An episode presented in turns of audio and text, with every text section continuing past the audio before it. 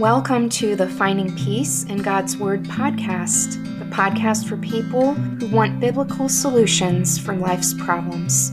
I'm your host, Sarah Geringer, Christian author, speaker, artist, and creative coach.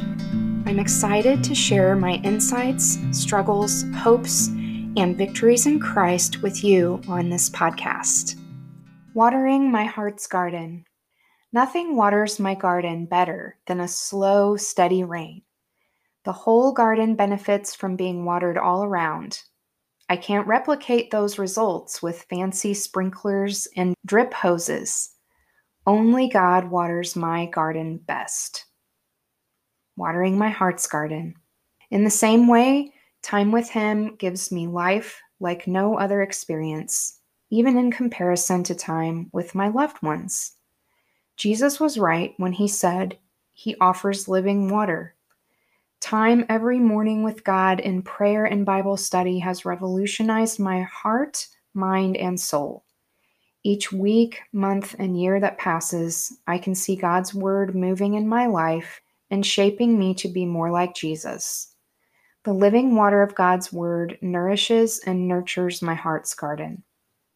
I enjoy container gardening which requires extra watering. I check my container plants daily.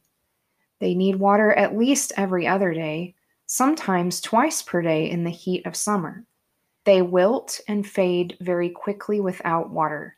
Since the container plants dry out faster than if they were in the ground, my scheduled watering is essential.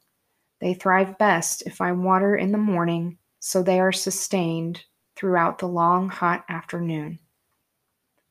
Watering from God's Word and God's people. In the church, I feel more like a garden plant surrounded by a comfortable group of similar species. We share the nutrients and moisture, and we thrive in group plantings. I am particularly fruitful as a garden plant. The large garden is my favorite place to grow. Out in the world, I feel more like a container plant. I need more sustenance away from the larger garden. More watering from God's Word, especially in the morning, to sustain me through long, hot trials.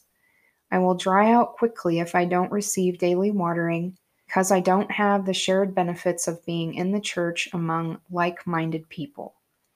Staying watered out in the world is vital to my health and well being as well as maintaining my quote attractiveness for those watching me.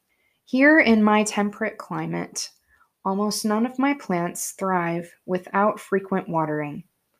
I don't raise desert plants here. My container plants and garden plants are dependent on regular waterings, and my heart's garden is the same. I grow best with frequent watering from God's Word and God's people. Questions for reflection. How does time with God's Word in the morning water your heart? How do you feel refreshed after time with God's people in the church? Now, those questions aren't meant to make you feel guilty. They're meant to stir up thoughts and help you decide what can you do to move closer to God and his will for your life. So, from my experience, I have gained greater peace by meeting God every day in His Word. Morning is best, but really any time of the day makes a big difference in my peace level. And the more I connect with people at church, especially in small groups, the more I gain from the fellowship. So I'm praying that you will practice both of these spiritual disciplines, reading the Bible and meeting with other people, to deepen your faith and to gain greater peace. To get show notes and more free resources, visit sarahgeringer.com. Sign up for my Tea on Tuesdays newsletter for exclusive benefits.